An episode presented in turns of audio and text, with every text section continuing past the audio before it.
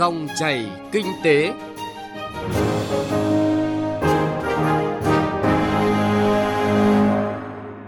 Biên tập viên Xuân Lan kính chào và cảm ơn quý vị và các bạn đang nghe dòng chảy kinh tế. Trong 20 phút của chương trình hôm nay, chúng tôi sẽ chuyển tới quý vị những nội dung chính sau.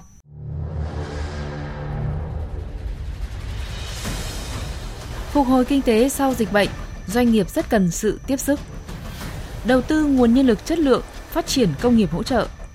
Trong cà phê doanh nhân, mời quý vị nghe những chia sẻ của chị Trần Thị Kim Hoa, giám đốc công ty cổ phần thương mại và đầu tư Cánh Diều về quá trình gây dựng một thương hiệu đồ chơi thuần Việt.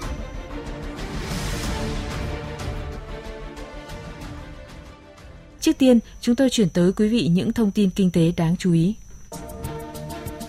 Thưa quý vị và các bạn, Chính phủ vừa thông qua đề nghị xây dựng nghị định sửa đổi bổ sung một số điều của Nghị định số 52 năm 2013 của Chính phủ về thương mại điện tử.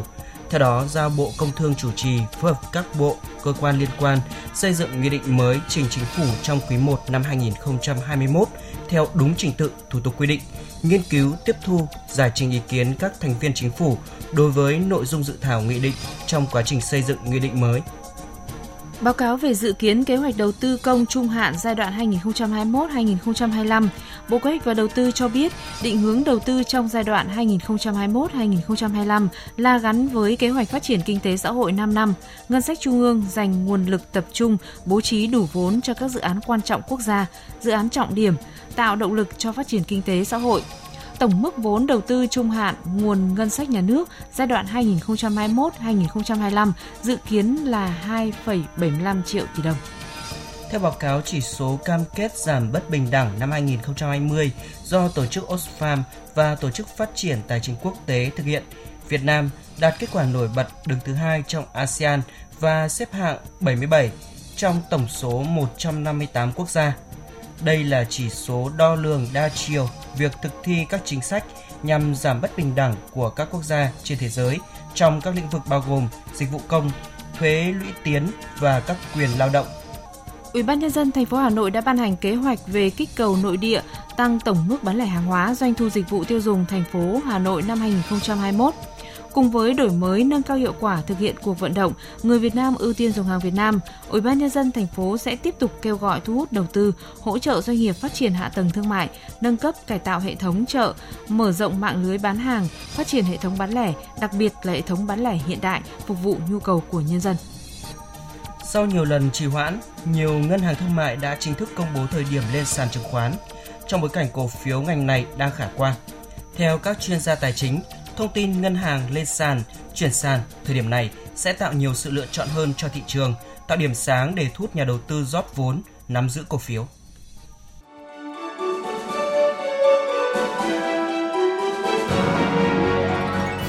Dòng chảy kinh tế, dòng chảy cuộc sống.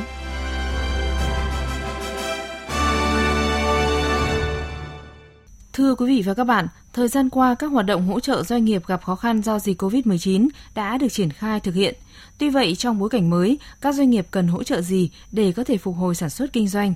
Ghi nhận của phóng viên Ngọc Xuân tại thành phố Hồ Chí Minh. Theo ông Lê Hoàng Châu, Chủ tịch Hiệp hội Bất động sản Thành phố Hồ Chí Minh, khó khăn do Covid-19 tác động trực tiếp đến môi giới bất động sản với hơn 800 doanh nghiệp dừng hoạt động, nhiều bất động sản mặt bằng cho thuê phải đóng cửa hoàn toàn, các trung tâm thương mại, bất động sản du lịch không cho thuê được. Trong khi đó, các gói hỗ trợ dây vốn tín dụng của chính phủ của thành phố Hồ Chí Minh hầu như rất ít doanh nghiệp có thể tiếp cận được. Chúng Tôi đề nghị đó là được tiếp cận với các nguồn tín dụng mới. Chúng tôi đề nghị là cho vay tín dụng nên có cái tiêu chí đặc thù trong tình hình Covid Ngành dệt may da dày là một trong những lĩnh vực bị tác động nhiều nhất của đại dịch Covid-19. Ông Phạm Văn Việt, Phó Chủ tịch Hội dệt may theo đan thành phố Hồ Chí Minh cho biết, riêng quý tư năm nay, các doanh nghiệp bị giảm 50% đơn hàng, giá gia công cũng đang giảm từ 15 đến 20%. Do đó, theo ông Việt, cần nới lỏng các điều kiện thủ tục xin giảm thuế VAT xuống 5%. Hai lý do, một là chúng ta kích cầu, thứ hai là doanh nghiệp xuất nhập khẩu phải đóng thuế 10% cho đến cuối năm mới được toán hiện nay đã không có tiền thì lại phải đóng thuế về trước lửa cuối năm quyết toán qua khảo sát của Hiệp hội Doanh nghiệp Thành phố Hồ Chí Minh, nhiều doanh nghiệp mong muốn việc dây trả lương cho người lao động có thể áp dụng hình thức cho doanh nghiệp dây hậu kiểm được nhà nước cấp bù lãi suất. Để phục hồi hoạt động sau dịch bệnh, doanh nghiệp cũng rất cần sự tiếp sức của chính quyền các cấp trong việc hỗ trợ đào tạo nguồn nhân lực, thúc đẩy liên kết hợp tác các chuỗi sản xuất đang hình thành và hoạt động có hiệu quả trong thời kỳ dịch bệnh COVID-19. Theo ông Nguyễn Cao Trí, Chủ tịch Hội đồng Quản trị Tập đoàn Capella Holdings, Chủ tịch Hội Doanh nghiệp quận nhất thành phố Hồ Chí Minh, ách tắc lớn nhất hiện nay là thủ tục hành chính, nếu khơi thông được thì sẽ có dòng vốn lớn ra thị trường. Chúng tôi chỉ mong rằng là tháo gỡ được thủ tục hành chính, thể hiện được các sở ban ngành, thành phố đồng hành với doanh nghiệp, được cái đó thì nó sẽ khơi thông nhiều thứ khác. Thành phố Hồ Chí Minh là trung tâm kinh tế lớn nhất của cả nước với số lượng doanh nghiệp chiếm gần 50% tổng số doanh nghiệp cả nước, nhằm góp phần hạn chế tối đa tác động của suy thoái kinh tế và tạo sự bứt phá trong phát triển. Ông Nguyễn Thành Phong, Chủ tịch Ủy ban nhân dân thành phố Hồ Chí Minh cho biết đứng về phía thành phố, những cái nào mà thuộc thẩm quyền và cái sự phối hợp giữa các ngành thì chúng tôi xin nhận lấy cái trách nhiệm và sẽ quyết liệt sửa chữa. Thời gian vừa qua thì tôi cũng đã quyết liệt cái này. Thì cũng có những chuyển động nhưng mà chưa có theo như mong muốn. Hiện nay thành phố đang nỗ lực phát triển. Sắp tới à, tôi đề nghị cùng hợp tác với thành phố để làm. Thưa quý vị và các bạn, để đón làn sóng đầu tư dịch chuyển, Chủ tịch Ủy ban nhân dân thành phố Nguyễn Thành Phong nhìn nhận đây là một xu thế và thành phố đang nỗ lực xây dựng môi trường đầu tư ngày càng thuận lợi hơn. Bên cạnh hỗ trợ doanh nghiệp nước ngoài, thành phố Hồ Chí Minh cũng quan tâm đội ngũ doanh nghiệp trong nước và sẽ tạo điều kiện xây dựng thành các tập đoàn lớn đủ sức cạnh tranh. Quý vị và các bạn đang nghe kênh Thời sự VV1 Đài Tiếng Nói Việt Nam. Tiếp theo là thời gian của chuyên mục Phát triển công nghiệp hỗ trợ. Phát triển công nghiệp hỗ trợ. Phát triển công nghiệp hỗ trợ. Quý vị và các bạn đang lắng nghe chuyên mục Phát triển công nghiệp hỗ trợ được phát sóng vào thứ hai, thứ năm hàng tuần trên kênh VOV1 Đài Tiếng Nói Việt Nam. Và ngay bây giờ là phần tin tức. Tại cuộc họp báo thường niên giữa kỳ tài khóa 2020, ông Shimizu Akira, trưởng đại diện cơ quan hợp tác quốc tế Nhật Bản JICA tại Việt Nam cho biết, Tổ chức xúc tiến thương mại Nhật Bản gần đây thực hiện cuộc khảo sát về đa dạng hóa nguồn cung ứng với 30 doanh nghiệp Nhật có cơ sở sản xuất ở nước ngoài. Kết quả có một nửa trong số doanh nghiệp mong muốn mở rộng và đa dạng hóa nguồn cung ứng tại Việt Nam. Tại tọa đàm, đối thoại chính sách ngành linh kiện điện thoại di động do Cục Xúc tiến Thương mại, Bộ Công Thương phối hợp với Cơ quan Xúc tiến Thương mại và Đầu tư Hàn Quốc tổ chức vào chiều ngày 7 tháng 10, bà Lê Huyền Nga, trưởng phòng công nghiệp hỗ trợ, Cục Công nghiệp Bộ Công Thương cho biết, theo số liệu của Bộ Công Thương, tính đến hết tháng 8 năm 2020, xuất khẩu mặt hàng điện thoại các loại và linh kiện đạt 31,58 tỷ đô la Mỹ, giảm 5,4% so với cùng kỳ năm 2019. Máy vi tính, sản phẩm điện tử và linh kiện giá trị xuất khẩu đạt 27,73 tỷ đô la Mỹ, tăng 25,3% so với cùng kỳ của năm trước.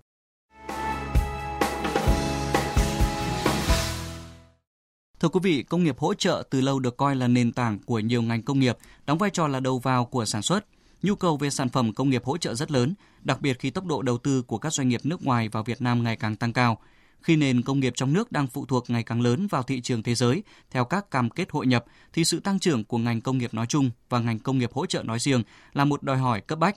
Và để đáp ứng cho sự tăng trưởng của ngành này, chất lượng lao động cần phải được nâng lên để thu hút được hợp đồng sản xuất cũng như các nhà đầu tư.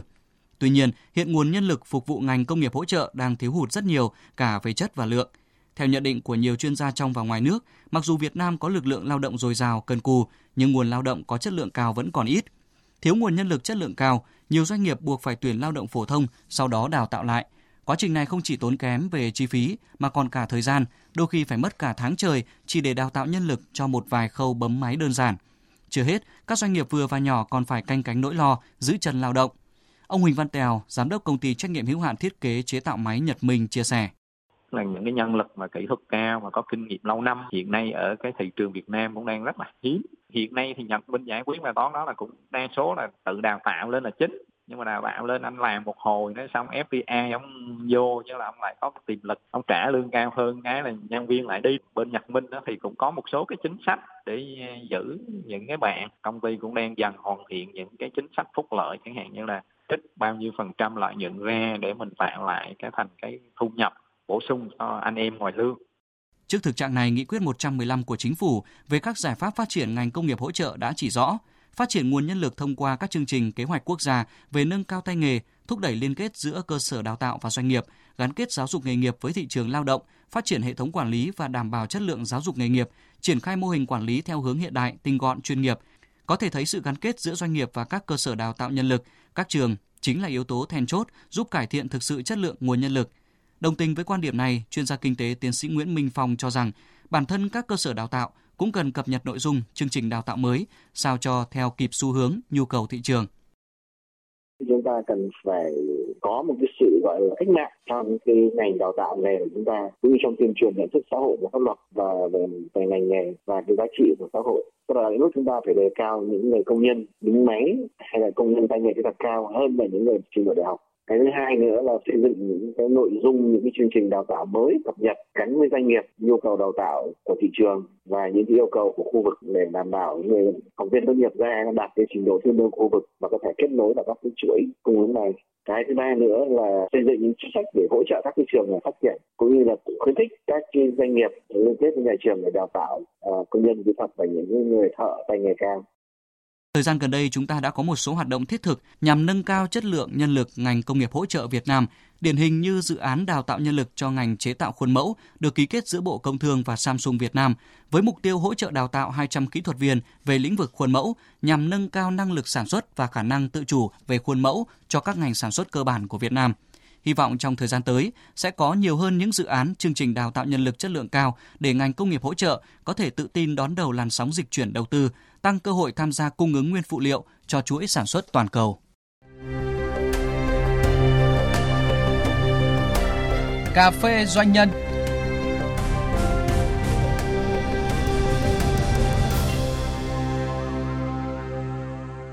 Thưa quý vị và các bạn, khởi nghiệp được bắt nguồn từ những ý tưởng có tính đột phá và khác biệt trong nhiều lĩnh vực, nhiều hoạt động của đời sống xã hội.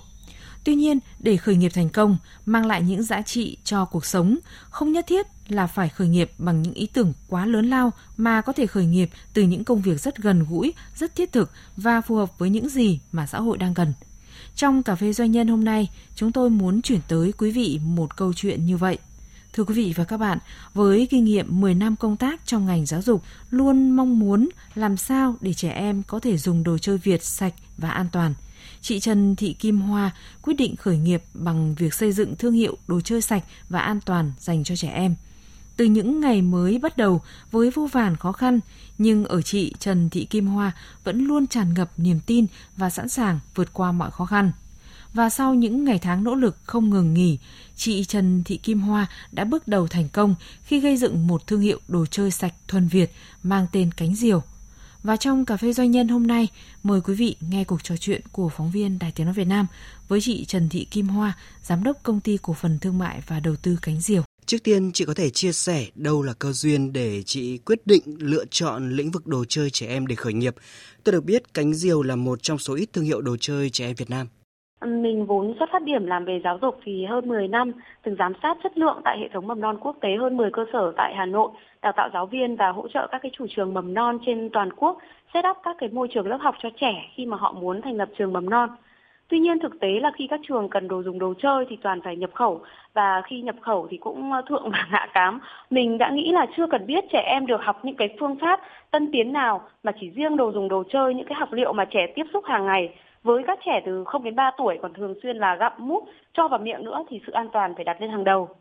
Nhìn lại chính hai con của mình từ khi sinh ra đã chơi đồ chơi Việt Nam, từ một số thương hiệu lớn trong nước, các con chơi cả năm đến 7 năm, mà đồ nó chỉ cũ đi thôi nó cực kỳ là ít hỏng hóc, bởi lẽ là sản phẩm làm được từ các cái nhà máy mà mấy chục năm qua xuất khẩu rồi, thì mình đã chợt có cái suy nghĩ là tại sao lại không phải là đồ chơi Việt Nam tại sao lại phải đi tìm kiếm ở đâu xa, trong khi mà chính đồ chơi Việt Nam đã xuất khẩu đi gần 50 nước trên thế giới. Chính vì vậy mà mình đã quyết định lựa chọn lĩnh vực đồ chơi trẻ em để khởi nghiệp. Vâng, quá trình khởi nghiệp luôn gặp những khó khăn, đặc biệt là những lĩnh vực mới. Vậy những kinh nghiệm của chị trong quá trình khởi nghiệp là gì? Dạ, bản thân thì kinh nghiệm thì 10 năm lĩnh vực giáo dục thôi, xong đến tận cuối năm 2017 thì mình mới ờ, chăn trở và nhen nhóm những cái ý tưởng như vậy và đến tháng 8 năm 2018 thì thành lập công ty. Trong cái thời đại hiện nay là thời đại 4.0 với công nghệ uh, rất là phát triển, trẻ em rất dễ tìm đến ờ, uh, TV, điện thoại, iPad thì đồ chơi đâu đó các bố mẹ đã bớt quan tâm nhiều hơn. Ờ, uh, xong cần phải hiểu được rằng là đối với trẻ em thì cái nhu cầu của các em rất đơn giản và đồng thời lại có một cái trí tưởng tượng rất phong phú và các giác quan rất nhạy cảm. Đối với trẻ thì việc khám phá các đồ vật, khám phá thế giới và môi trường xung quanh thông qua các giác quan Ờ, xúc giác, vị giác, thính giác à, bàn tay cảm nhận thì là một điều vô cùng quan trọng giúp cho trẻ phát triển về mặt tư duy thẩm mỹ và tình cảm và kết nối giữa các bán cầu não thì giúp cho trẻ phát triển được tốt hơn. Chính vì vậy quan tâm đến vấn đề này thì các đồ chơi của cánh diều hướng tới là các đồ chơi thiên về các vật liệu tự nhiên hoàn toàn thân thiện đối với trẻ từ vải từ gỗ. Song cũng có những vật liệu thân thiện với môi trường và uh, có tính độ bền cao mà các chi tiết gỗ không thể gia công được. Ví dụ như nếu dùng nhựa thì phải là nhựa ABS nguyên sinh với độ bền một món đồ chơi lên tới hơn 20 năm. Và cái món đồ chơi đó nếu mà các gia đình không sử dụng nữa có thể chán thì chuyển đổi lại cho chúng tôi để tái sử dụng, gia công và làm thành những cái chậu hoa cây cảnh tức là vẫn có thể tái sử dụng để thân thiện với môi trường. Và vì như vậy cho nên là các cái đồ chơi đối với trẻ thì mình cần phải để giúp cho có ưu thế tốt hơn và vì vậy cho nên chúng tôi rất quan tâm đến chất lượng và đặc biệt thì tính dân tộc chúng tôi cũng đề cao. Vâng, khởi nghiệp một thương hiệu đồ chơi trong bối cảnh các bậc phụ huynh quen với các loại đồ chơi giá rẻ. Đây thực sự là một hành trình đầy khó khăn và thử thách. Vậy để có được thành công như hôm nay thì chị đã vượt qua những khó khăn như thế nào? Ờ, khó khăn lớn nhất của cánh diều là ngay từ những ngày đầu tiên với những cái bước đi chập chững. Chính bản thân mình đã phải thuyết phục gia đình để có thể theo đuổi được ước mơ thuyết phục các cái ờ, cha mẹ để tin dùng hàng Việt Nam chất lượng cao thuyết phục các nhà máy để có thể đồng ý cho cánh diều làm cầu nối. Thời gian đầu thì nhiều lúc tôi cũng cảm thấy suy sụp kiệt quệ và chán nản. Nghi ngờ chính cái con đường mình đi là không biết có đúng không? Bởi vì thực tế nó quá khó khăn. Chúng tôi ờ, ngồi trong một cái ờ, góc bếp cải tạo của chủ nhà để làm nơi làm việc và chỉ đủ để đặt một cái chiếc máy tính để lên đơn cho khách hàng thôi. Tôi làm hết mọi việc từ à, đóng gói hàng hóa này viết bài giới thiệu này hoặc là livestream để chia sẻ uh, mong muốn là thay đổi cái tư tưởng của các cái cha mẹ để biết đến uh, nuôi dạy con khoa học. Và từ ba cái cá nhân đầu tiên tại một cái cửa hàng mini trong ngõ thì uh, chúng tôi đã lớn hơn được một chút và đến nay thì công ty đã phát triển với một tòa nhà 5 tầng và hơn 20 nhân viên với một cái cơ sở khang trang hơn ạ.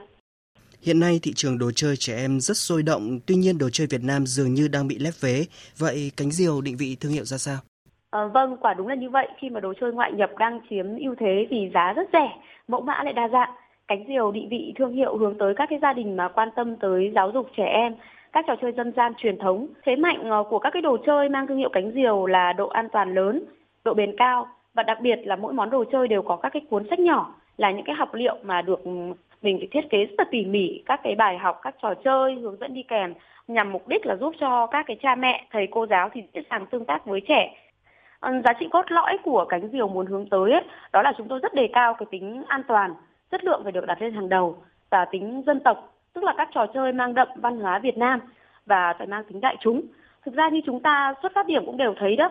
trẻ con khi chơi với nhau rất là vô tư cho nên đồ chơi thì mình rất mong muốn gửi gắm một cái thông điệp trong đó là nó không có sự phân biệt giàu nghèo ở đây ai cũng chơi được đã là trẻ con chơi với nhau rất vô tư vui vẻ trẻ em vùng miền nào cũng có thể được tiếp cận chứ không phân biệt là thành thị hay nông thôn hay là ý đi chơi là ta có đẳng cấp hơn thì mình không hề muốn hướng tới điều đó. Vâng, xin cảm ơn chị Trần Thị Kim Hoa với những chia sẻ vừa rồi. Chuyên mục Cà phê Doanh nhân với những chia sẻ của Giám đốc Công ty Cổ phần Thương mại và Đầu tư Cánh Diều Trần Thị Kim Hoa cũng đã kết thúc dòng chảy kinh tế hôm nay. Chương trình do biên tập viên Bá Toàn và nhóm phóng viên kinh tế thực hiện. Cảm ơn quý vị đã quan tâm theo dõi. Biên tập viên Xuân Lan xin chào và hẹn gặp lại quý vị thính giả.